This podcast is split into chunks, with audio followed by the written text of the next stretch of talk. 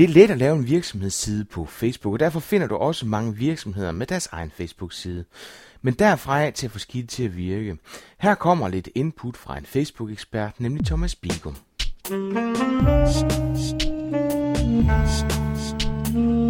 Velkommen til Potterkort, en podcast om markedsføring på internettet. Din vært er Ip Potter.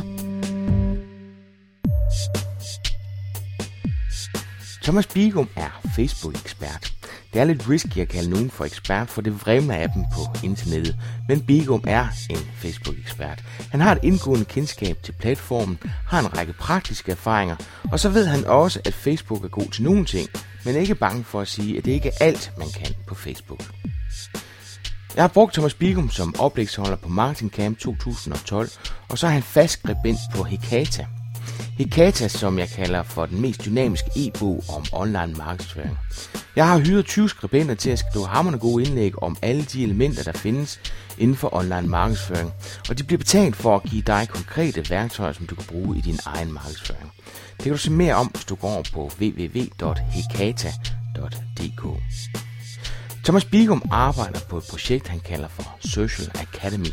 Med akademiet vil Bigum give dig mulighed for at have kort vej til ekspertise inden for kunsten at håndtere sociale medier. Jeg vil opfordre dig til at gå ind på w w w punktum social academy punktum d k og tilmelde dig ventelisten, og så venter der også en lille Facebook-bonus, efter du har skrevet dig op. Jeg podcaster for at blive klogere, og fordi jeg synes, det er sjovt, men selvfølgelig kigger jeg også på statistik, antal tweets, likes, pluses, followers, mentions på internet osv. Specielt iTunes kigger jeg meget på, da det er en af de få, hvad skal man sige, podcast-databaser, der findes derude. Og i sidste uge, der var du altså med til at gøre, at Potterkort lå nummer et af alle danske podcasts ever. Mads og Monopol så ganske enkelt Potterkort hele. Noget jeg er vildt taknemmelig for, så en stor tak for det. Her kommer Thomas Bigum med lidt, du kan bruge din kamp med at få Facebook til at virke for din virksomhed. Jeg er Thomas Bigum. Min virksomhed hjælper andre virksomheder og også personlige brands med at møde kunder på sociale medier. Jeg kalder det selv en full service øh, virksomhed. I den ene ende har vi inspirationsforedrag, som man sådan kan plukke fra min øh, hylde i forretning. Og så i den anden ende, der er der løsninger, hvor jeg har enten jeg selv gør det, eller jeg har projektleder, der sidder og styrer og håndterer kommunikationen på Facebook for eksempel, for andre virksomheder. Øh, nogen skal bruge noget i den ene ende, et inspirationsforedrag til deres egne medarbejdere, og andre har simpelthen brug for det hele hen over konkurrenceapplikationer og til at sidde og overvåge, om der er brok på Facebook-siden for eksempel. Så det var i korte træk min øh, forretning. Hvad, øh, og hvad fylder de forskellige dele? Altså, hvor meget, øh, hvor meget er konsulentrollen, hvor meget er oplæggerholden, og, og hvor meget er... Du siger, du går også sådan driver nogle Facebook-sider. Ja, det gør jeg også. Jeg vil gerne have, at den balancerer øh, fornuftigt øh, i forhold til, at hvis jeg skal være en dygtig foredragsholder, hvilket i øvrigt er det, jeg helst vil, øh, det, det, det finder jeg størst glæde ved, så bliver jeg, hvis jeg skal være en god foredragsholder, bliver, bliver jeg nødt til at have noget at tage afsæt i, og derfor kan jeg godt lide at have kunder samtidig. Så, så det er slet ikke sådan helt skævt at sige, at det er en, tre, en, en tredeling i forhold til foredrag i, i den ene side, kurser og workshops, hvor jeg uddanner øh, medarbejdere, der selv skal styre, og så i øh, sidste ende af skalaen, at jeg har en, en lille portefølje, svinger mellem fem og ti Facebook-sider, jeg styrer for kunder, hvor jeg øh, gør det sammen med øh, to projektledere, jeg arbejder sammen med, så vi kan dække døgnets fireogtyve timer. Og det tror jeg også, man kan mærke, når folk de holder oplæg, om de stadigvæk har, har fingrene nede i det selv. Øh, så det ikke er sådan noget med, at man får lavet et eller andet oplæg, som sparker røv, og så holder man det de næste tre fire år. Og synes egentlig, at, at, at det er så godt, så der er ikke nogen grund til at ændre i det, ikke? Lige præcis, lige præcis. Det ligger mig meget på sinde.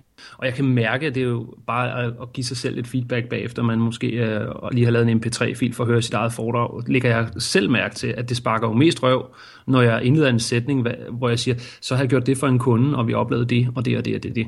For jeg kan ikke se på kunder udefra og helt vide, hvad er egentlig deres strategi. Og hvis det står og kloger mig på det et foredrag, så, så ja, det bliver sgu for luftigt. Det er for nemme point, og, og i sidste ende bliver publikum måske snydt lidt, fordi jeg ved ikke, hvad jeg taler om. Men det gør jeg, hvis det er at tale om nogle strategier, jeg selv har lagt.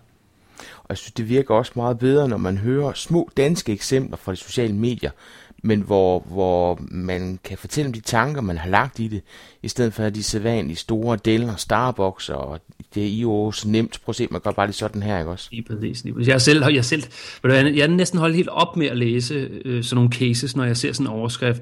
Uh, this is how Dell did bla bla bla, got halvtreds tusind fans. Jeg, jeg er sådan helt holdt op. Jeg har bare erfaret over de sidste par år, at, at det er så svært overførbart, at man må, man må virkelig gå ind i de enkelte cases, øh, næsten med blank tavle, og så, så starte fra bunden hver gang.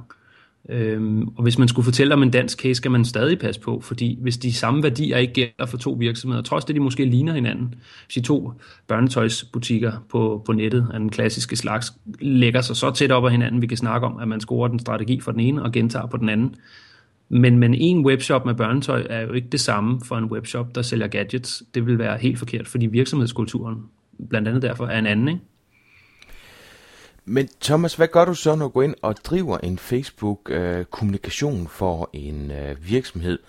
Øh, fordi er det ikke sådan, at virksomheden egentlig selv burde drive den? Altså, du har jo ikke det indgående kendskab, du har ikke den, du har ikke dit hjerte, din sjæl kan jo ikke være med den virksomhed på lige fod med en, som driver virksomheden. Hvordan gør man det? Det er helt rigtigt, og jeg går virkelig på kompromis med de store drømme om, hvordan det burde gøres. Øhm, I et stykke tid, hen over to tusind og ti og to tusind og elleve, der nægtede jeg faktisk at gøre det, fordi jeg trummede rigtig meget for, at, at den, som styrer Facebook, skal bære virksomhedens ånd og kunne vende sig om og tage et billede på lageret, eller lige komme med et spontant indfald med en champagneflaske fra kontoret. Her taler vi om, om drømmescenariet, hvor man kan, kan beskrive det som, det er sådan en halvfems til hundrede procent super godt social media. Så har jeg gået og uddannet folk og haft dem gennem kurser, og så kigget på dem bagefter, hvordan de har kunne eksekvere den uddannelse, jeg har givet dem. Og så havner det sgu alligevel, desværre kan man sige, blandt andet fordi eksekveringen er så skidesvær, men nedvende fyrre til halvtreds procent. Og så går jeg simpelthen ind og entrerer mener, og, og, byder, og byder mig selv til, hvis jeg mener, at jeg kan ligge et sted mellem halvtreds procent og firs procent ud fra mine evner til at kommunikere i det rigtige sprog. Mine evner til at vide, at hey, det virker altså bedre med et billede, samtidig med, at du skriver tekst. Og alle sådan nogle små ting, jeg samler op, fordi jeg bruger så mange timer på mediet. Det placerer min ydelse sådan en, en, mellem tres til firs procent af optimum, hvor jeg selvfølgelig gerne vil skubbe virksomheder afsted med, med halvfems til hundrede procent, fordi de er super gode. Jeg er bare nået den erkendelse, at det er svært for rigtig, rigtig mange virksomheder i år to tusind og tolv. Øh, slet og ret simpelthen. Også fordi nogle af virksomhederne alligevel er så store, så det er marketingfolk, som sidder og varetager den kommunikation. Det vil sige, at hjertesjælen er ikke med alligevel. Så et eller andet sted, så kan man sige, at du kunne gøre det bedre, end de kan, ikke? Lige øh, præcis. Og, og der, jeg vil da gerne gå ind, og så der, altså marketingfolk kan også lære nye. Der er nogle gamle hunde, der kan lære nye tricks, ikke? Men, øh, men jeg erfarer jo bare fra, fra store organisationer, de skal fandme ikke engang være særlig store, før det er virkelig svært at skifte gear, og det er svært at placere ansvar.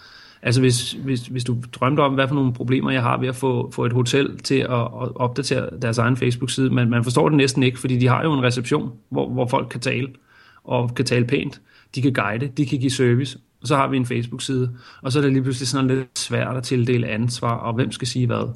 Og det overrasker mig lidt, men når det så er sagt, så tror jeg også, det kommer med tiden heldigvis, med tid og med uddannelse. Thomas, hvilke tre ting synes du er mest effektivt, når det handler om at tiltrække nye besøgende til en Facebook-side? Ja, det er et klassisk spørgsmål, Ip. Det er et klassisk spørgsmål, ikke? Øhm, vi er startet. Vi vil gerne have noget mere opmærksomhed. Se os. Øhm, så det er jo en, jeg har mødt før. Jeg plejer at, at vælte folk lidt ned af stolen og siger, det er simpelt nok. Og så løfter de øjenbrynene og siger, siger du simpelt? Hvorfor har vi så gået så længe og ikke vidste, hvad vi skulle gøre? Øhm, gode produkter, god service, og så digitale aktiver plejer at være mit tredje ben der. Jeg prøver at tage dem igen. Gode produkter og god service. Fordi gode produkter og god service er det, som folk vil have. Og når folk har fundet noget, de godt vil have, så vil de gerne anbefale det til deres venner. Og det vil jo så sige, hvis man går på Facebook og etablerer en Facebook-side der, og repræsenterer et produkt eller en virksomhed med nogle ydelser, der er super, super gode, så kommer folk til. Øhm, hvis man laver en Facebook-indsats, hvor man er, er middelmådig, og vil ind for at, at charmere kunderne, som et eller andet sted godt ved, at det er, I er sgu ikke de fedeste, og I er ikke de mest sexede, og I er heller ikke de billigste, så begynder de her U S P'er, jeg skal lige ud, uh, Unique Selling Points, altså hvad er det, der gør virksomheden unik, de, de bliver udvisket, og så vil man erfare, at, at, at brugerne på Facebook ikke tilvælger virksomheden, og ikke bliver fan af den slet og ret. Så for at slå sløjfen tilbage, altså spar på lidt af marketingbudgettet, og så fører det over, så man får nogle gode produkter, og spar noget andet af marketingbudgettet, så man har den bedste service, og så gå ind på Facebook, så skal du se, hvordan fans kommer til. Så kan man spare hele konkurrencen væk, man kan spare al annonceringen væk, fordi øh, det gode gamle word of mouth, det begynder at spille for en, ikke? Men så går du også ind og siger, at det er fundamentet. Altså hvis, du, og fundamentet, hvis det ikke er der. Altså du skal have et godt produkt og en service for at kunne være på Facebook, eller kan man godt snyde på vægten alligevel? Jeg vil sige, det er lige før jeg skal svare ja til det spørgsmål, fordi det, det viser bare erfaringen bare. Det er virkelig svært at være middelmålig og gå ind og, og få en Facebook-søg. Det mener jeg i hvert fald. Det, det er den skole, jeg er fra. Øh, men det er en provokation at sige det, fordi selvfølgelig er der i nogle markeder, at man næsten ens med konkurrenten, og så er det charmen, det gælder. Men det er i hvert fald et, et vigtigt, vigtigt mantra, at man holder sig for øje og siger, øh, vi, kan ikke, vi kan ikke bare... Øh, skal man sige, fornægte, at vi ikke er de bedste, eller har glemt lidt, at vi gerne vil være det, vi vil sælge mest.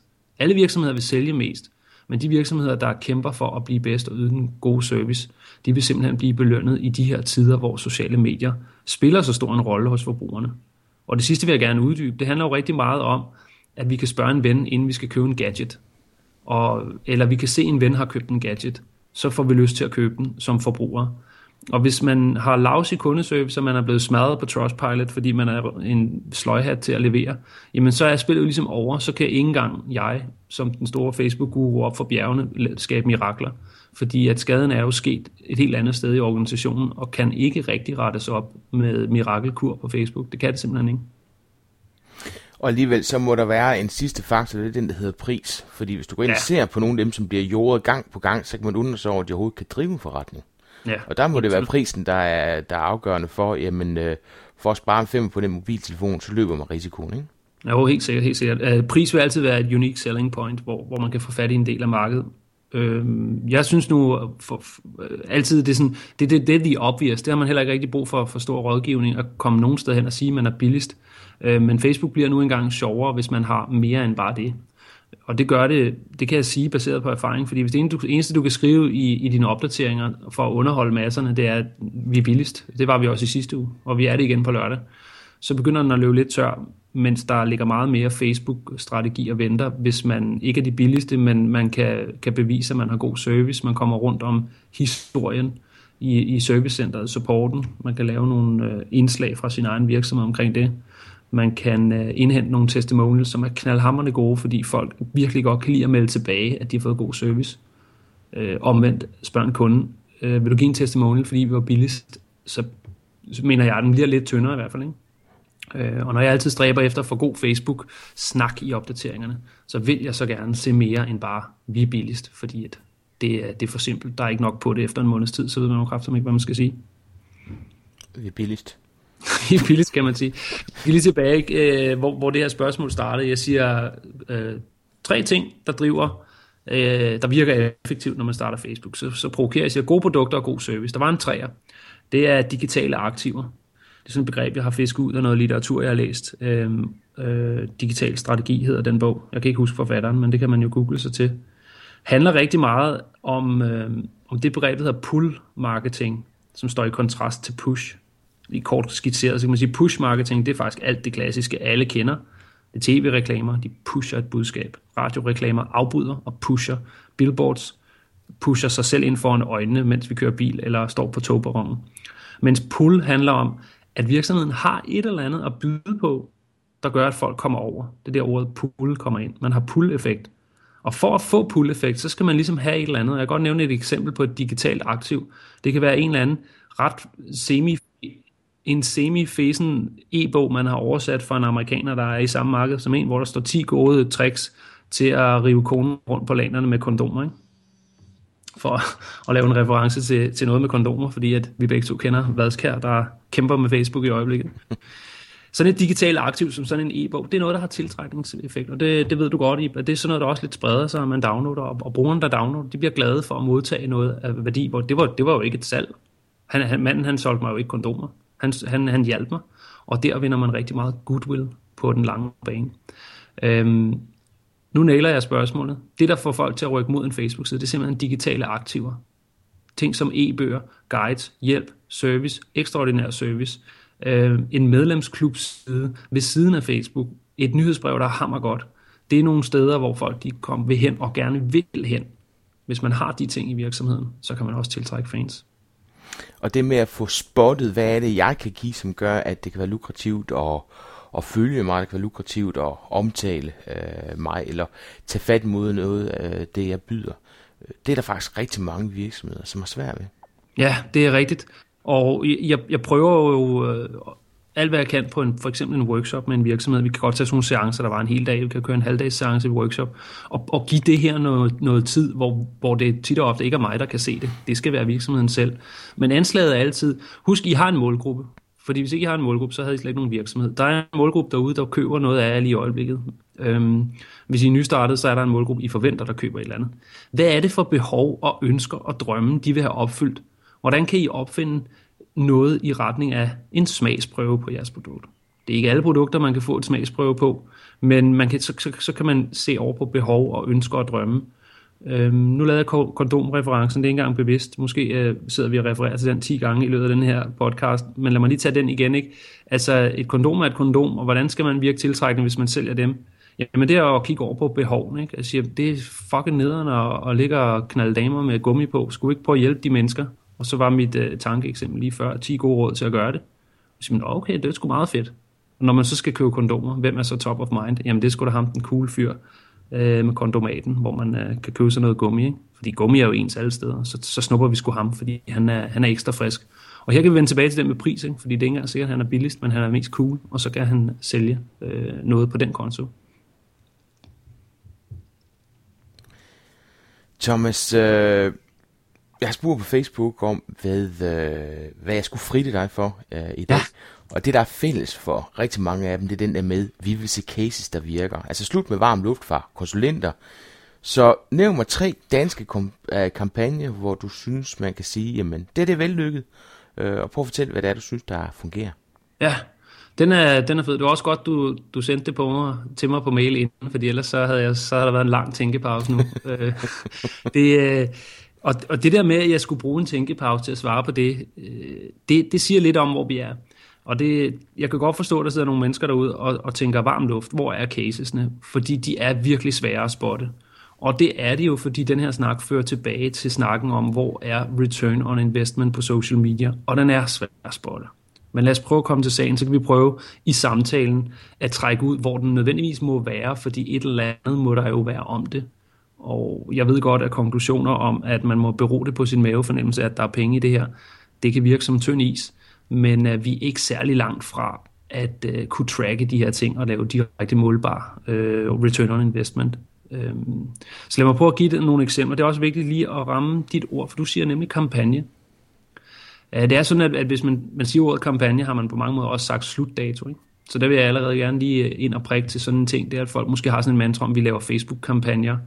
Det mener jeg, man skal passe på med, fordi Facebook er en øh, livstidsting. Det er fra du møder kunden, til kunden går i graven, øh, at du bruger Facebook som værktøj til at være i dialog med vedkommende. Så skal kampagner dog have sin berettigelse, hvis man taler om, om lige i øjeblikket kører vi en tilbudskampagne, eller andet, og så kommer den lidt igen. Min vigtige pointe var her, det var det der med, at man øh, ser det som en livstidsinvestering til kunden, eller sammen med kunden, indtil kunden forlader biksen. Det skal aldrig være virksomheden, der siger, nå, men farvel og tak, nu stopper vi, fordi vores kampagne er slut. Det er, det er livstidsinvestering. Men lad os rykke videre i det, i forhold til oplægget med de tre eksempler. Vi kan snakke en webshop. Jeg har arbejdet med en børnetøjsbutik, som ligger oppe i Fredensborg, der hedder Funky Little Monkey, som jeg selv synes er rigtig interessant. De har faktisk været ret selvkørende, så det er en case, hvor jeg skal skynde mig at indskyde. Det er ikke mig, der skal tage æren, for det skal indehaveren Britt i en vis udstrækning. Øh, i en ret lang udstrækning faktisk. Hun tog et af mine kurser, og hun har også øh, fået lidt øh, coaching via Skype. Øh, chatten var det. Øh, Funky Little Monkey sælger børnetøj på nettet, så det er på mange måder også ret klassisk inden for webshop. Det er i hvert fald lige der, hvor man ved, dem findes der mange af. Hun formår at øh, skabe en stemning på sin Facebook-side, hvor, hvor folk kan lide at, at lege med. Og processen, jeg mener, jeg så alligevel kan tegne mig for, hvis jeg skal tale lidt af æren, det er, at jeg løftede hende ret meget fra klassisk, øh, i den her uge har vi det her på tilbud, her kan du købe det. Nu har vi de her varer, her kan du købe dem. Prøv at se de her bodystockinger, dem kan vi også købe. Og der løftede jeg hende så til at sige, du må slet, slet ikke undervurdere, Britt, at, at folk øh, også gerne vil have nogle andre typer opdateringer af dem, som hygger om folk. Men så skal, skal vi finde en, en mellemstrategi, hvor vi siger, lave en, en, sådan en ratio, hvor man siger tre til fem stykker af dem, der hygger, og så smækker du dem lige nyrerne på dem, kom og køb. Og hvis du tænker rigtig godt og sundt i de her sekvenser, så ved du lige, hvor du skal lægge salgslinket, og hvornår du skal lade være at lægge dit salgslink. Og det synes jeg, hun gør rigtig godt hos Funky Little Monkey, så jeg vil opfordre lytterne til at kigge lidt ind forbi. Jeg skal faktisk tilstå, at jeg ikke engang har kigget ind inden det her podcast, så det er måske lidt et sats. Men jeg plejer at kunne referere til den, og så, så har Britt gjort det rigtig godt den seneste tid. Så det var den første. Så har jeg en anden en. Den tager vi op i en helt anden ende af skalaen. Teleselskabet Telmore. Den synes jeg er interessant, fordi når folk gerne vil se en case, hvor de kan se, ah, det må der være penge i det der, så kan jeg provokere og sige, at Telmore er en succes Facebook-historie. Øh, vurderer jeg udefra, men I ser dem ikke sælge synderligt meget. Vi skal tilbage til det udgangspunkt, hvor uh, hvis Telmore prøvede at sælge mobilabonnementer på Facebook, så vil folk ikke vælge dem til. Man, uh, man bruger sit Facebook øh, øh, meget, hvad skal man sige, kredsent, og hvis man skal synes godt om alle dem, der har gode tilbud, så får man på mange måder destrueret sin oplevelse af Facebook, og den er kun fyldt med tilbud. Telmore holder lidt igen, og så bruger de kun deres Facebook-side til support, eller primært i hvert fald. Ikke? De bruger den til, øh, til at kunne møde de kunder, de allerede har. Og der, hvor jeg så siger, det mener jeg er en god Facebook-strategi, men jeg kan ikke pege på, hvorfor. Men jeg kan se på den her side, at hver enkelt af de mennesker, der bare gør lille tilløb til at brokke sig, de får rigtig god service. Og det betyder, at dem, der kommer derfra og siger, tak for god service, de har rykket sig i, i forhold til brandet Telmore, nok til måske at anbefale deres venner at købe Telmore. Og det er den sidste anbefaling, det sidste led kan vi ikke se udefra. Men uh, Telmore placerer sig hos rigtig mange mennesker hele tiden i en bedre relation, end hvis de var ligeglade eller ydede dårlig service. Det er så en Facebook-side, tak. Jeg selv bruger rigtig mange gange til at illustrere, hvad man kan, fordi det kræver godt nok mod at tage, øh, hvad skal man sige, der hvor der typisk vil være brugt netop ved support, og så lægge det ud til et åbent forum. Ja. Og en af de bedste eksempler, jeg har set derude, det er, hvor der er en dialog øh, imellem, hvad jeg vurderer, at er et ungt menneske, og så en gnaven erhvervsmand, som ikke mm-hmm. synes, at de pakker, de har overhovedet, imødekommer hans behov.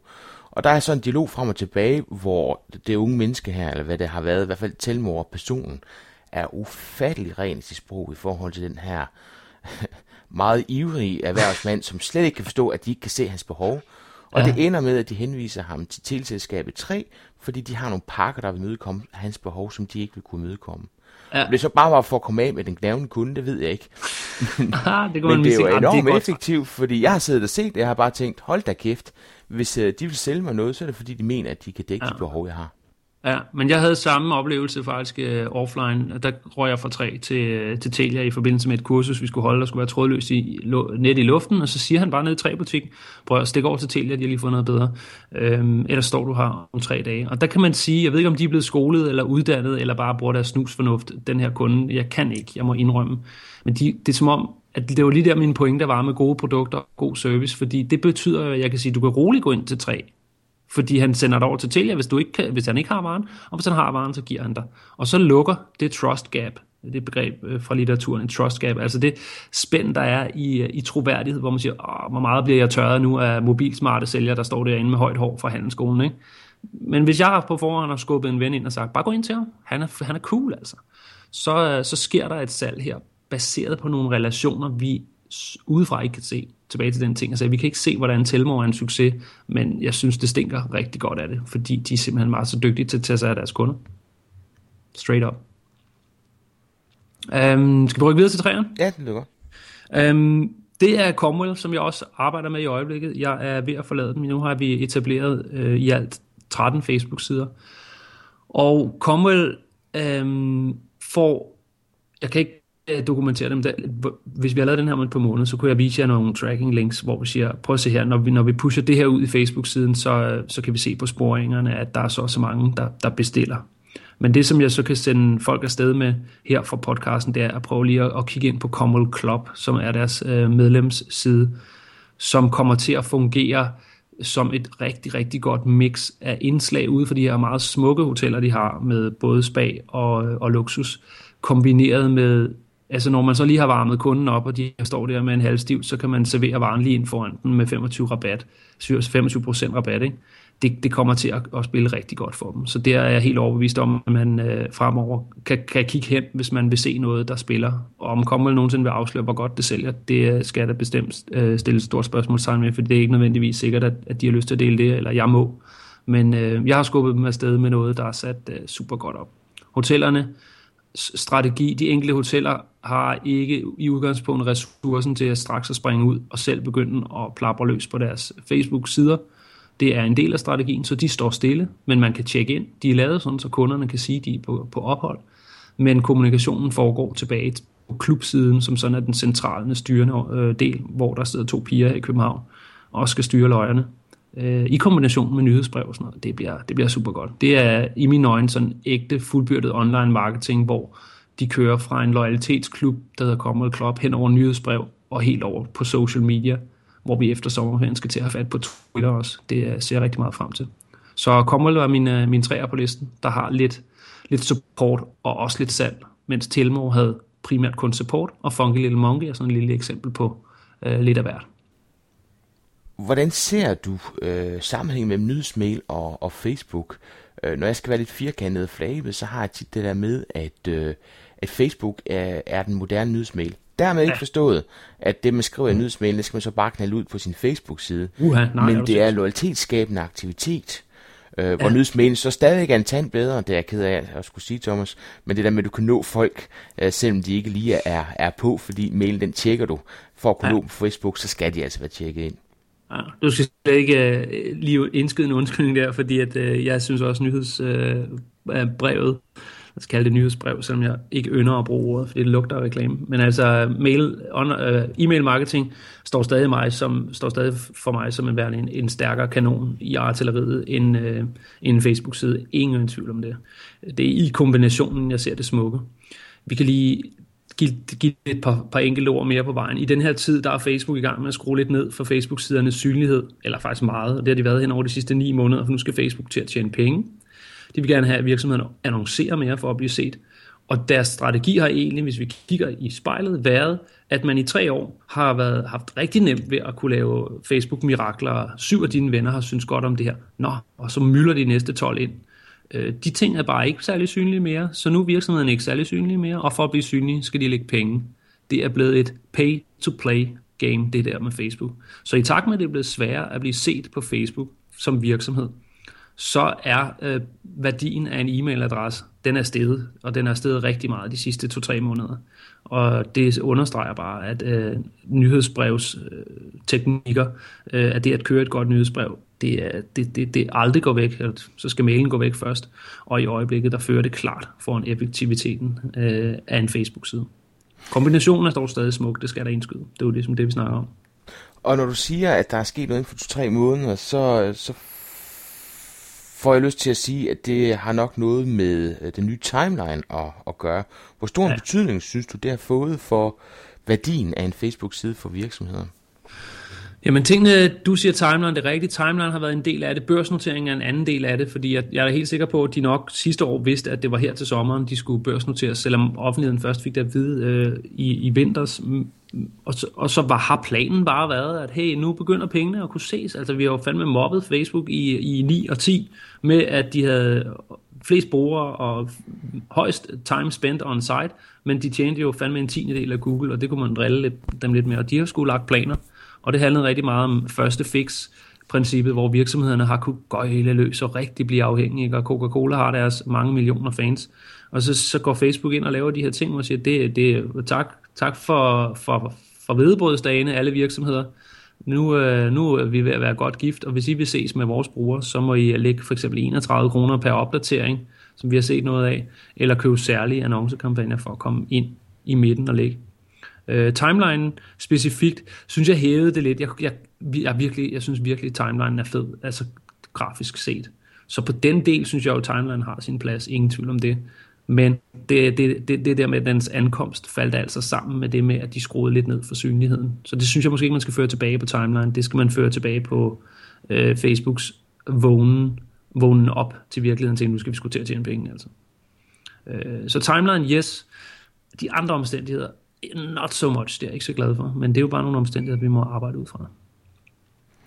Så en måde at skabe synlighed på, på Facebook, det er jo så at ty til baglommen. Så annoncer på Facebook, hvilke type annoncer vil du sige er de mest effektive? Hvorfor? Øhm, skal vi ikke tage den nedefra i stedet for? Hvad for nogen, der, der virkelig man, man skal lade være med? Øhm, jo. Mest fordi, at der er kommet så mange nye annonceprodukter, jeg faktisk ikke har erfaring med det, jeg ikke kan gå ind og sige, om de er effektive. Men lad os prøve at starte dernede fra, hvor jeg ser noget og siger, prøv, det, det, lad være med det, ikke? det var, lad nu være. Lad være at være den, der gør det. Det er at starte en Facebook-side op. Vi kan føre, jeg kan føre tilbage til starten af samtalen, hvor jeg taler om digitale aktiver. Lige omkring det ord, der snakker man også om value proposition. Det vil sige, når folk ankommer, så skal de kunne se en værdi ved at trykke synes godt om. Hvad får jeg ud af det her? Og hvis det eneste, der er på en, en Facebook-side, det er, det er det, dem vi er, det er det, vi laver, og så er der en timeline med nogle opdateringer.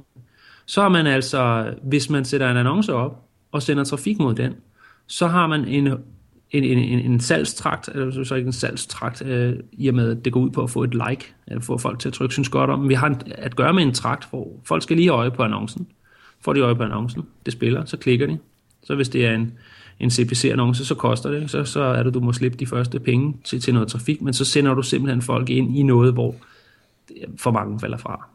En Facebook-side, der ikke besvarer spørgsmålet, what's in it for me, øh, begår en kæmpe dødssynd ved at begynde at købe annoncer. Og tragisk nok tyrer nogle Facebook-sider til annoncerne, fordi det ikke kører, og så tænker de, så må vi købe os til nogle fans, altså køb, og det er fint at købe sig til fans, hvis de er betalt i annoncering. Jeg taler ikke om at købe kineser, som man jo også kan. Men altså, så må vi købe os via annoncer.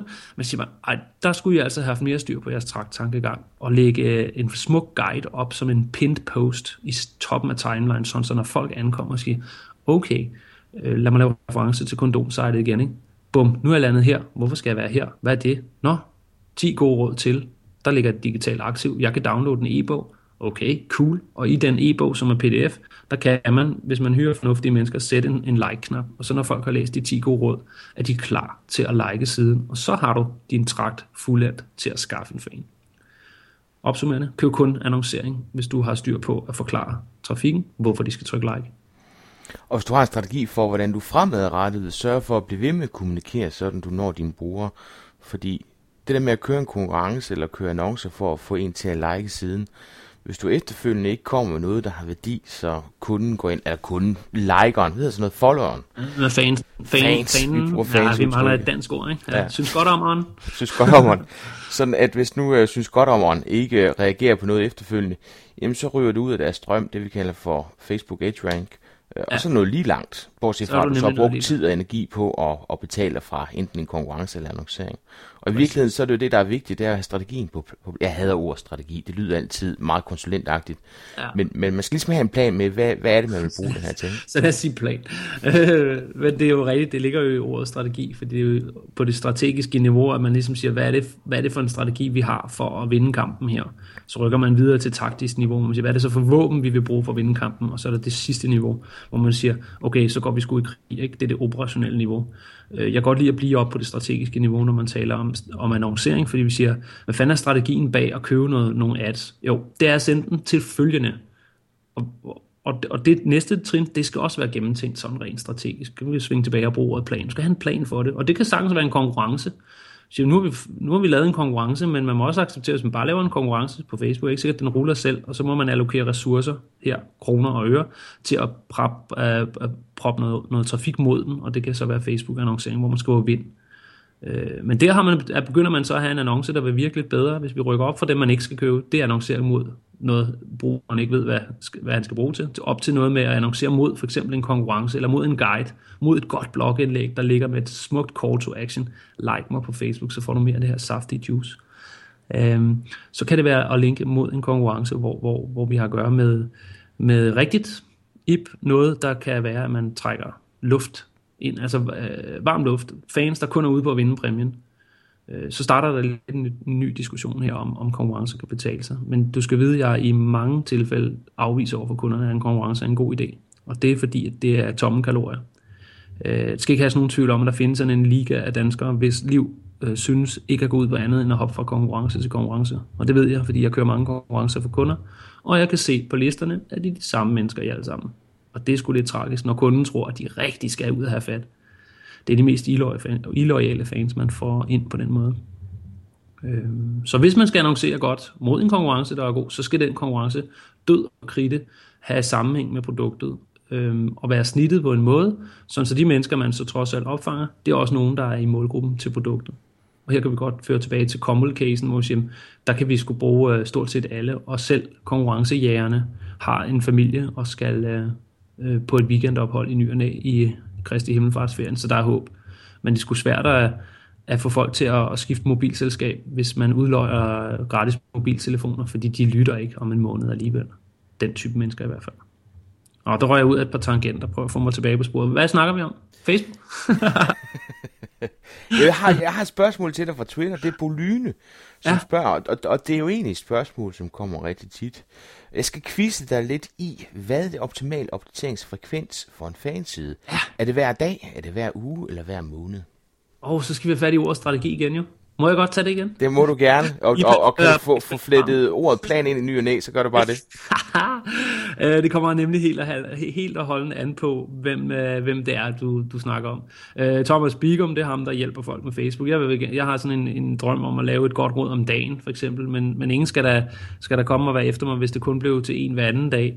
Jeg, jeg, har, jeg har den frekvens en om dagen i tankerne, fordi jeg vil føle på vegne af min målgruppe, det vil være lige lovligt øh, for mig, at prøve at, at kunne levere tre super gode råd øh, om dagen, simpelthen, hvor folk sådan, ja, jeg interesserer mig lidt for Facebook, og det er mit ansvar på arbejde, men jeg gider bare ikke, at hver gang jeg åbner, så er der en lang snak fra Thomas Bigum, eller en instruktionsvideo, eller hvad fanden der er, link til blog. Så der øh, ser jeg jo, øh, ser jeg jo på mig selv, min egen Facebook-side, gennem øjnene på målgruppen. Og i tilfælde, for at tage et andet eksempel med børnetøjsbutikken, der har jeg også sagt til Britt, du skal skulle lige passe på at lave to om dagen, fordi din målgruppe tænker ikke på børnetøj så ofte, at det kan give mening. Øh, må godt stramme op og køre en to-tre om dagen, men så skal det være i forbindelse med forårsudsalget eller en anden, øh, i situationstegn, undskyldning for at, at skrue op for frekvensen. Men så har jeg lige respekt for, øh, for at det ikke er at dig, de tænker på hele tiden, og de nødvendigvis øh, vil, øh, eller de meget, meget hurtigt kan få kvalme, hvis du Du, du giver dem for meget, så springer de jo sådan set fra, og det er heller ikke målet. Øh, sidste ting, jeg kan nævne, det er sådan et, en, en cocktailbar, jeg arbejder med. Den tog jeg meget simpelt. Han spurgte samme spørgsmål, så siger jeg, lad os lige prøve at køre en uge. Øh, vi starter mandag. Prøv at, at, at tænke over, har, har folk brug for at høre fra en cocktailbar på en mandag? Nej, de er ikke klar til at vælge, hvad de skal i byen, og de skal passe deres arbejde. Man kunne tænke det samme om tirsdag, spring den over også. Onsdag, læg noget, noget value, kalder jeg det, når du laver en opdatering, der ikke sælger. Det kan være en, en teaser fra en opskrift, øh, undskyld, en cocktailmixer, der står på YouTube eller noget, som ikke handler om at sige, kom ned til os i weekenden. Men ren og skær, ikke salg, øh, ren pool, en fed video, en øh, opskrift på noget, man kan lave derhjemme. Så når vi til torsdag. Skyd en afsted på det rigtige tidspunkt på døgnet. Det kan være i frokostpausen, det kan være hen under aftensmadstid, øh, hvis man har torsdagsåben. Så prøv at trække folk derned. Øh, fredag, så giver du en gas, så laver du salgslink. I aften har vi tilbud på fire Heineken. Kom ned. Straight up. Noget, som rigtig mange Facebook-konsulenter har, går helt udenom det der, man godt må lave sådan en opdatering. Der er altså noget tilbage til et mantra, der siger, lad os lige indrømme, vi er der for at sælge. Det skal ikke være sådan, at vi hele tiden spørger, om det er godt værd. Jeg brækker mig selv over at se på de Facebook-sider, der hele tiden går udenom elefanten i rummet, og de ikke tør at sige, køb så vores lort altså. Og det, der skal man bare sige det på den rigtige ugedag, og det er for en cocktailbar fredag. Lad mig fuldende eksemplet. Lørdag kan man lave en opdatering, hvor man viser billeder fra i går, og lægger et diskret salg. Hvis du vil have lige så fed en fest, som vi havde i går, så kan du lige nå det, fordi vi er også åbent i aften. Søndag, billeder, tak for i går. Ikke noget. Du skal ikke give folk kvalme om søndagen, de ligger med tømmermænd, så lad være at lægge billeder af en Bloody Mary. Men øh, læg nogle billeder fra dagen før, og se om folk vil tagge sig. Og så har du et ugehjul og en strategi for en cocktailbar. Yes, det fik, fik vi quizet mig der. Tak til Bo for spørgsmålet. Det var super relevant. Men, men så kommer der lige spørg- på et spørgsmål. Øh, hvor meget tænker du i? Øh, altså, den her edge-rank, den går jo på. Hvis nu du kommer med for mange ting, og folk ikke reagerer på det, så lidt firkantet sagt, så vil Facebook gå ind og sige, hov, det her det har sådan set ikke interesse for, for dig, der følger, og så ryger du ud af deres nyhedsstrøm. Mm-hmm. Omvendt, hvis du gør det øh, for mange gange, så folk ikke reagerer, jamen, så, så får du modsat. Så det der med at kunne finde et eller andet leje, ikke også? Men det vigtigste i virkeligheden, det er vel at lave noget, som folk kan reagere på. Altså, hvad er det, Facebook kan gå ind og måle på? Jamen, det kan kun gå ind og måle på musiklik. Ja. Så, så det der med at have noget, som man klikker på. Så, så hvad er det, man kan klikke på? Jamen, det er, er video. Der skal der klikkes på, ellers så spiller skidtet ikke. billeder. Mm. Altså det er jo super at have mere end et billede, så man har lyst til at klikke for at se de andre to billeder. Mm. Øhm, og så er det, øh, så det der med, at man kan like, som er nemt. Bare lige gå ind og sige thumbs up, og så er man videre. Fordi så har Facebook registreret en eller anden form for aktion. Hvor ja. meget tænker du i det? hundrede procent. Altså det, det er sgu der, hvor jeg, jeg er ham der ninjaen oppe i bjergene, eller hvad fanden er den store mesteren, der kan et eller andet. Det, det er den der bevidsthed om, at der findes edge rank. Den kan jeg godt stå og, og belære folk, så de også ved det. De kan også google sig til det. Det synes jeg, lytteren skal gøre, hvis de føler, at de falder en lille smule af. Så få lige styr på, hvad edge rank er, så I forstår det her. Du er helt ret i, at vi skal have folk til at, at reagere. Og du skal vide, hvor meget jeg tænker i, i opdateringer. Vi er helt dernede, hvor du sagde nogle gode eksempler. Du tænker rigtigt. En video er meget god. Folk klikker på play-knappen. Men, øhm, men et godt corporate-trick, vi kan give til lytterne allerede her, det er at øh, lave den første kommentar selv. Man laver en opdatering. Bla, bla, bla, bla, bla. Lyt til Potterkort. Så laver du selv den første opdatering, der hedder P S. Det er jo et øh, Thomas Bigum, og undskyld, han banner så meget. Når du så skyder den ud, så vil den hos modtageren stå det, du siger. Og så står der, at der er en kommentar. For at brugeren skal kunne læse den kommentar, så skal han bruge sin mus og klikke. Klik, så folder den sig ud, og vi vil så gerne have det klik, fordi at den markerer ligesom, at brugeren er interesseret i Potterkort. Øh, og det er et blandt mange, mange, mange tricks, jeg har til at lokke de der klik ud af folk. Øh, og det er, det er jo en videnskab i sig selv, har jeg fundet ud af, at det berettiger på mange måder mit konsulentarbejde, når jeg styrer folks Facebook-sider, fordi virksomhederne øh, ikke går så højt op i det mig. Jeg nørder jo for vildt, altså det, det handler om optimering det her. Øh, newsfeed-optimering kalder man det, sådan så alle billeder, man lægger op, er optimeret. Får jeg en tanke til et andet godt råd, jeg er helt sikker på, at dine lytter også er med på, på, på det her, fordi der er mange af dem, der arbejder med webshops, forestiller mig. Øhm, der er nogle webshops, der er også nogle klassiske produktfotos, de får fra leverandøren, og hvis vi arbejder med for eksempel smykker, øhm, hvor produktfotosene, de er simpelthen så godt lavet, at man kan se, at det er et fucking smykke, når det ruller ud, selv i miniatyrer. Så siger de, det er bare et dårligt produktfoto i newsfeed-optimering, fordi folk behøver ikke klikke. Og det kan tragikomisk nok føres tilbage til, at det er bedre at lægge et produktfoto op, hvor man ikke kan se varen, medmindre man klikker. Øhm, og det synes jeg selv er, er et af de, de... Altså det er en af de laveste frugter, når man kommer ind i min hjerneskal. Men hver gang jeg fortæller den til folk, så bliver det sådan helt blown away. Så den vil jeg da skynde mig, mig at give, mig videre, give videre her til, til lytterne. Øhm, Få folk til at klikke på tingene, I opdaterer med. Og produktfotos, hvor man kan se tingene meget tydeligt, er ikke nødvendigvis de bedste til Facebook. Men øh, Thomas, det er en god opfordring til at finde en forklaring på EdgeRank, og, og find nu den jyske udgave. Altså, der er ikke nogen grund til at gå ned i algoritmen. Det er meget, meget øh, banalt, og der er nogen, der har skrevet det på sådan en lidt populær måde. Det er sådan set bare det, du har behov for at vide. Øh, sæt dig ind i det, og så sørg for at lave noget, folk kan reagere på. Metro Express, EdgeRank. De lavede på et tidspunkt en artikel, der forklarede det virkelig down to earth. Øh, så så, så der, der ligger noget jysk, hvis man googler på den måde, så, så kan de få en journalistord. Fordi han, han tog nemlig, jeg fatter ikke EdgeRank, lad mig prøve at forklare det. Så blev det øh, i citationstegn den jyske version. Thomas, hvor går du hen for at blive klogere på Facebook markedsføring? Åh, oh, jeg spørger mig. Jeg går ud til spejlet, så spørger jeg mig selv. Nej, undskyld. Det er mit ego. Nogle gange er det så slemt, at Nick og Jay, de ringer og siger, så slapper du lige af, Thomas. jeg, øh, jeg bruger sgu Twitter på dig. Det gør jeg. Så Twitter er det vildeste fagmagasin nogensinde opfundet. Og det sætter man jo sådan set selv sammen, ved at følge de rigtige mennesker i, sit, i sin fagniche. Og jeg øh, har fundet frem til sådan en god skare af ti til tyve kilder, udenlandske kilder, der er først med det bedste på, på abstraktionsniveau, der gør, at jeg kan bruge det sådan noget. Jeg, der, der er masser, der kan finde øh, Mashable, som er en, en populær social media blog. Der er masser, der kan finde All Facebook. Men det er i mine øjne sådan et populære nyhederne. Det er det hurtige øh, magasin om sociale medier, men der, der findes altså nogen, der nørder den lidt ekstra. Øh, hvis vi skulle sige noget, så er det Simply Zesty, øh, som kan være lidt svært at høre, hvordan det staves. Men Simply er med S, og Zesty er med Z. Slutter på et Y, Simply Zesty. Øh, der er altid super højt abstraktionsniveau, når de øh, linker til blogindlæg, øh, øh, de selv har produceret. Så det er der, jeg går, går hen for at få det sidste nu. Det andet sted, jeg går hen, skal siges, det er Facebook.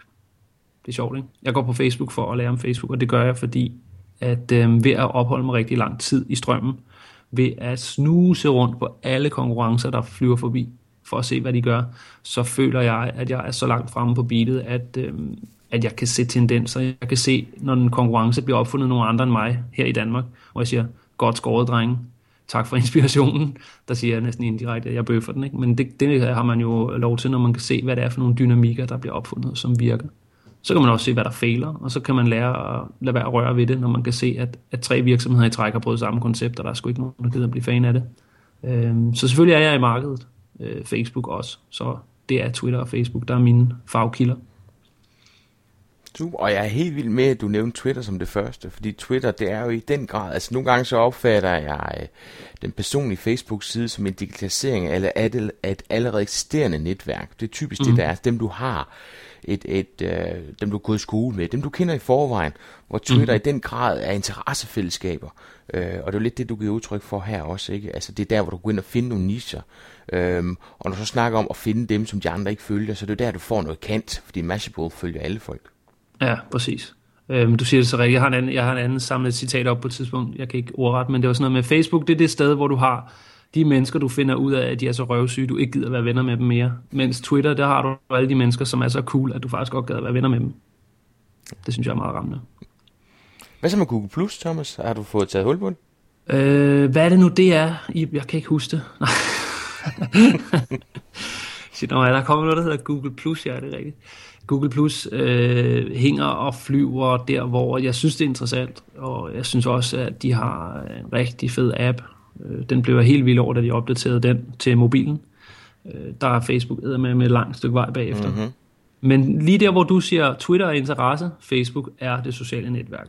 Der rammer du måske egentlig hovedet lige på sømmet, fordi at øh, når vi først har fået placeret vores sociale netværk, klassekammeraterne og de der kedelige venner, som vi hænger lidt fast i. Fordi selvfølgelig skal vi se vores øh, familie, vi ikke selv har valgt her i livet, men vi skal da se dem og holde lidt fast i dem. Øh, vi har nogle gamle skolekammerater, nogle kollegaer, vi skal holde fast i. Så de er kortlagt og lagt på hylde i Facebook. Så har vi interessenetværket som Twitter. Øhm, men skal man bruge et til i sit liv, så er det mest oplagt at tage et nyt interesse, fordi det sociale har man ikke brug for to af. Men interessefællesskaber, så kan man gå på Instagram, man kan gå på Pinterest, som også er interessefællesskaber, og få masser af gavn ud af at have dem som sekundære til Facebook. Og der hvor Google Plus så har den lille indbygget svaghed, det er, at Google Plus på mange måder prøver også at være et socialt netværk, hvor man siger, her skal du også have din familie og dine venner, og det er eddermame op ad bakke, når de ikke er der.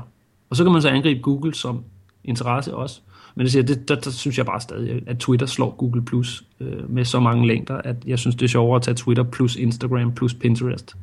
Øh, men jeg er jo ikke i tvivl om, hvor S E O-folkene sidder.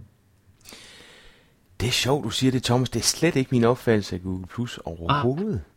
Og den vil jo heller ikke være, være rent en, øh, set fra to vinkler, så kom endelig med din og, og lad mig høre.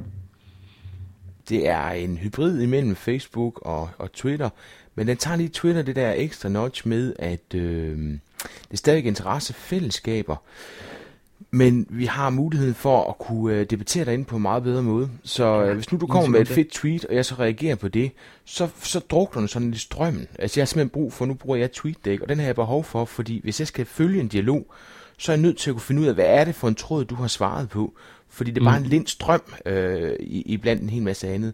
Og der er Google Plus suveræn til at få samlet de her tråde op øh, på, på bedste Facebook-stil. Ja. Øh, det synes jeg er, er rigtig godt.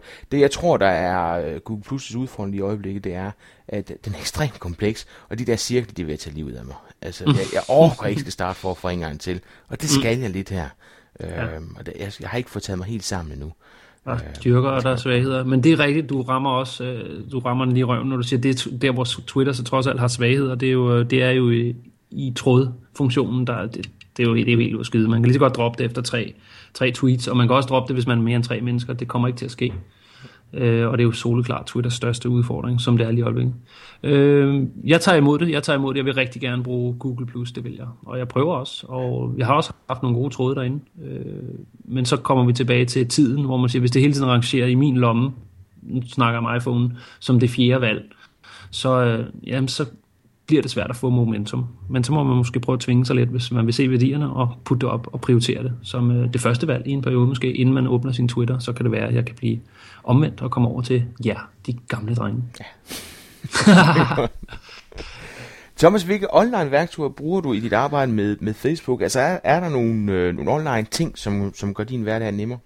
Øh, værktøjer, værktøjer, værktøjer. Der er Facebook, ikke? Øh, og Facebook, der ligger alt inden for Facebook, men jeg har skulle alligevel, selvom jeg skulle til at sige, det, det er der ikke rigtigt. Jeg bruger selvfølgelig nogle værktøjer for at skabe konkurrenceapplikationer. Øh, vi har blandt andet firmaet Comfo, der laver en platform, hvor det, øh, det, det, det er jo et værktøj, men, men det er forbeholdt for dem, der har købt licens, så det er jo ikke et råd til lytterne. Men jeg har sgu da lige faldet over noget, der hedder, hvad fanden kalder den, update I D punktum com. En fyr, der øhm, har lavet sådan en idégenerator, hvor hvis man ikke ved, hvad man skal skrive på sin Facebook, så kan man trykke på en knap, og så kommer den med et forslag. Hvad med, at du tager et billede af blablabla og spørger dine fans om blablabla? Nu er den så lavet på engelsk, men det er en, øh, det er en dansk fyr, sidder i Sverige, som øh, har lavet den. Han hedder Magnus. Øh, updateidea. Jeg er i tvivl om, det kom. Og det er sjovt. Jeg skal bare til at give... Har du set klik, klik som tosset. Jamen, drengen viste mig den i går. Ja, øhm, den er gået sådan og, rimelig og skal, hurtigt viral her de ja, seneste dage. Man skal, man skal bare sidde og klikke på den, øh, og så, så kommer der et eller andet, hvor du bare tænker, mwahahaha. Ja, så er der noget, du, du kan bruge, og det er, det er sgu lidt, øh, hvad skal man sige, det er sådan en, øh, sådan en chatroulette, bare i, i opdagsforslag. Mm. Øh, men han er jo opfundet ud fra noget, som jeg havde givet vores øh, fælles øh, ven, Brian Brandt.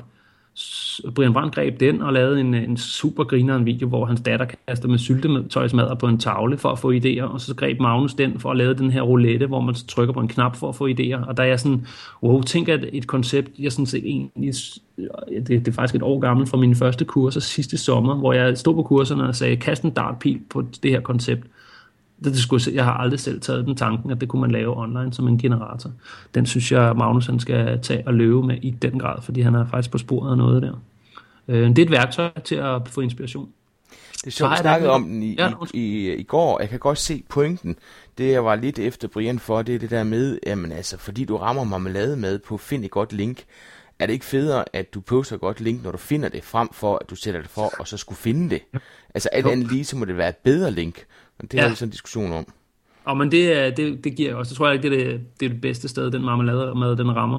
Øhm, nu er det jo øhm, nu er det noget fra, fra mit kursus, hvor den, den får trods alt en times arbejde i, i grupperne, øh, når vi laver den på kurserne i Facebook-håndtering. Øh, så folk kommer hjem lidt med et unikt kreativt værktøj i øvrigt. Altså det er jo ikke alle virksomheder, der, der skal gøre de samme ting, så, så, så, så matrisen der skal se lidt anderledes ud. Men hvis den hvis den rammer op i en portrætserie, hvis der står portræt, Øh, billede eller portræt link, så sker der bare det op i hovedet, at man får, får en kreativ tanke mm. til at føre sin øh, gå, man går lidt i en mode som en redaktion, der skal have et blad til at udkomme her, fordi det der jeg oplever ude hos virksomheden, det er bare for at få idéen, der er link et dårligt eksempel, fordi der rammer syltosmaden rammer linket, og link kan man lave på få minutter eller gøre det, når man finder det, men det der med at få lavet en billedserie af direktøren i banken, det skal produceres, og det vil sige, hvis den social media ansvarlige sidder og gør det her den første onsdag i, må- i måneden, sammen med to gode kollegaer, kreative kollegaer, så forstår de, at den syttende juni, der skal der lanceres en billedserie af bankdirektøren. Godt, hvem har ansvaret? Hvornår skal det laves? Det skal ligge klar, og hvem poster, og hvem sidder klar? Det er sådan, man arbejder i større virksomheder. Også fordi så. Facebook og nyhedsmails, det kan godt tit virke som om, ja, så tager vi lige det, og så gør vi lige her nu. Ja, ja. Det der med at sætte sig ned på sin, fan, øh, sin flade, og så planlægge det, det gør jo, at, øh, jeg brugte ordet planlægge igen, det, det gør jo, at det er... At, at det bliver nemmere for en, og derfor kan det jo stadig godt være spontan, men det med at få lavet nogle rammer for det, ikke? Ligesom vi har lavet en ramme for den her samtale. Lige præcis, lige præcis. Og det andet, man i øvrigt får, jeg også øh, tror mig rigtig meget for, det er, at det frigør noget ram op i hovedet, fordi folk kan godt føle, at Facebook er besværligt og opsluger meget tid. Og det gør det, hvis man føler, at man skylder dagens link, fordi så kan man gå i tre timer og trumme rummet den op i hovedet for, hvad skal vi skrive i dag, hvad skal vi skrive i dag, nu er det snart frokostpause. Åh, oh, shit, den glippede. Uh, vi laver noget i aften. Vi sætter en, uh, et program op til at time noget i aften. Siger, fuck det, hvis du har gjort dit arbejde først på måneden og lavet den der plan, så kan du investere de tre minutter, det tager i at formulere den, og de ti til tyve minutter, det, jeg synes, det kræver lige at holde øje med, om der er noget respons, man skal ind og være i dialog med. Uh, og ja, så selvfølgelig produktionen, men, men det tager jo trods alt kun tyve minutter at gå op på direktørgangen og sige, borgmester, kom lige herud, vi skal have et billede af dig, så det er klar til den syttende På den måde mener man arbejder langt mere effektivt. Og så er der bare plads til spontanitet ved siden af, og det giver samlet set den bedste Facebook-side til brugerne. Thomas, jeg skal have dig til at løfte sløret for en overset eller et helende knep, som du bruger, når du skal løfte en Facebook-side. Altså noget, som kan gøre, at man lige kommer et hestehoved foran øh, konkurrenterne. Ja, der synes jeg, vi fik dykket rigtig godt i EdgeRank. Det ligger i, øh, i det her for newsfeed optimization. Altså at man... Det her det er et råd til dem, som har en side, og den kører, og man, man ligesom har noget at arbejde med, men det er virkelig, man må ikke begå den fejl og tro, at man ikke kan, man kan rive og flå en opdatering fra hinanden og optimere i, i både tekst, øh, ryk rundt på bogstaver, ryk rundt på ord i sætningen, kombinere med et billede, kan vi vælge et andet billede, kan det her siges med video? Øh, skulle det i virkeligheden laves om og være et link hjem til vores blog, fordi blogindlægget kan slutte med call to action til at købe? Gør dig selv den tjeneste at tænke newsfeed optimization. Øhm, og det starter helt derude for, hvor vi snakker farvevalg i billeder.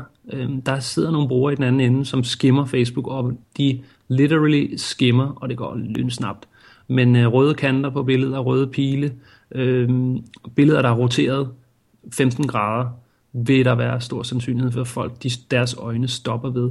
Så øhm, bliv bare ved med at sende øh, nogle sort-hvide produktfotos ud og nogle øreringe, og, og regn med, det er godt nok, men jeg siger til dig, at med et, øh, lidt fiksfakseri og røde kanter og nogle billeder, hvor man ikke kan se, hvordan smykket ser ud, før man har klikket, det kan være en kæmpe forskel i synlighed, og i sidste ende øh, salg af øreringene også. Så det var til dem, der havde noget at, at arbejde med. Der er simpelthen en disciplin, der hedder Newsfeed Optimization. Og det oversætter jeg lige tysk, Thomas, ja. at, at du er nødt til at tænke i, hvordan kommer det til at se ud på brugerens Facebook-side. Altså tanken om, at det er kun ti procent, der kommer tilbage til fansiden, så, så lad være med at tænke på det som der, men hvordan vil det se ud, når det popper op på folks Facebook-side, som man kan kalde for en slags startside. Altså når din bruger logger på Facebook, hvordan vil det syne i det feed, ja, nu kommer jeg så selv til at bruge ordet feed, i den strøm af historier, der kommer ned på din startside. Ja, lige præcis, og det, det er der, folk opholder sig i deres Facebook-liv, som du siger. Det er ikke, hvordan det ser ud inde på timeline. Det er derinde, den nye ankomne så kommer, men øh, man er, du, det er så simpelt. Din opdatering, den er i konkurrence med et YouTube-link til Nick og Jay ovenover fra en eller anden ven, og en billedserie fra en ferie fra Kreta fra en veninde, ikke? Og hun har desværre bikini på, og nu prøver du at sælge øreringen lige ind imellem, ikke? Og det skal man bare vide, at man er i konstant konkurrence mellem meget, mange andre fristende ting, og nogle gange endnu mere fristende ting, fordi brugerne bruger Facebook til hygge, og til Nick og Jay og Kreta-billeder. Så sidder der lige sådan en ørering. Det er virkelig vigtigt at kunne fange øjet i første hug. Øhm, så det var den jyske udgave af den, kombineret med den amerikanske, hvor jeg jo er fra. Øhm, skal jeg give gode råd, sådan lige det der spark, jeg los, jeg giver i folk, til, til folk, der skal i gang, eller føler, de er i hvert fald i startfasen, så er det øhm, dels det, jeg sagde tidligt i snakken om gode produkter og god service. Få nu lige styr på hjemmebanen, ikke? Så, så skal tingene glide. Det, det, det vil være som at skubbe, skubbe gang i noget på sandpapir her. Det skal smøres, supporten skal være i orden, produkterne skal være i orden. Der må ikke være for sen leveringstid, så bliver I slagtet alligevel. Der kan man lige så godt lade være at lægge øh, for mange ressourcer ind i Facebook, fordi at, øh, det, det får man sgu ikke noget troværdighed ud af. Hvis de ting er i orden, så er mit øh, råd at øh, huske at fokusere på de folk, man allerede har, og ikke på de nye. Og der holder jeg bevidst en lille pause. Fokuser på de mennesker, du allerede har. Vær uendelig glad over den enkelte nye, der ankommer. Øhm, fordi en ekstra til festen, det betyder noget. Og når du så laver en opdatering, så tal nu for helvede til de et hundrede og otteogtyve, der er til festen, i stedet for at tale som om, at du går efter at score nummer et hundrede og niogtyve ved festen. Fordi magien opstår, at hvis man taler og faciliterer noget for dem, der allerede er til stede, både i rummet, rent fysisk, hvis vi tager den analogi, eller ved en Facebook-side, så vil den nye ankomne kunne mærke, okay, hvad er værdien i det her? Den kan jeg se, fordi et hundrede og otteogtyve mennesker, der kom før mig, de får værdi. Så vil jeg også være med til festen. Og så simpelt kan det egentlig sættes op. Det handler om social proof. Fokuser på de mennesker, du allerede har inden for rækkevidde, og gør det til en fest for dem. Og hvis du har det mantra, så er det ret nemt at lave opdateringer til kun ni mennesker. Hej alle ni, håber I har det godt. Øhm, klap hinanden på skulderen og tryk like til det her, jeg synes I er fede. Når nummer ti kigger, så kan nummer ti fornemme, der er et eller andet værdi her, jeg kan, jeg kan bruge til noget. Øh, fortsætter man stigen, så kommer man forbi hundrede, man kommer forbi to hundrede, man kan komme op i tusinderne, hvis man har volumen nok til det øh, i markedsandel, tænker jeg på. Øh, gav det mening, Ip? Skal du have den på jysk også, så tager du, øh, så tager du ordet. Nej, den, den, var, den var jysk nok. Forkert accent, men øh, det jysk, det var med. Jeg kan da godt prøve igen. Ho, ho, ho, ho. Nej, undskyld. Det er godt, vi ikke sidder i samme rum, så har jeg fået en, så, så har jeg fået en vinge der. Måske. Jeg, jeg har et eksempel på den sidste, det må ikke komme det også, her, no. Inden vi lakker mod enden. Øh, jeg rådgiver en uddannelsesinstitution i København, der hedder Metropol, som har en, en bred vifte af uddannelser. Vi snakker videregående uddannelser her. Øh, sygeplejerske, radiograf og alle mulige sådan nogle nicheuddannelser.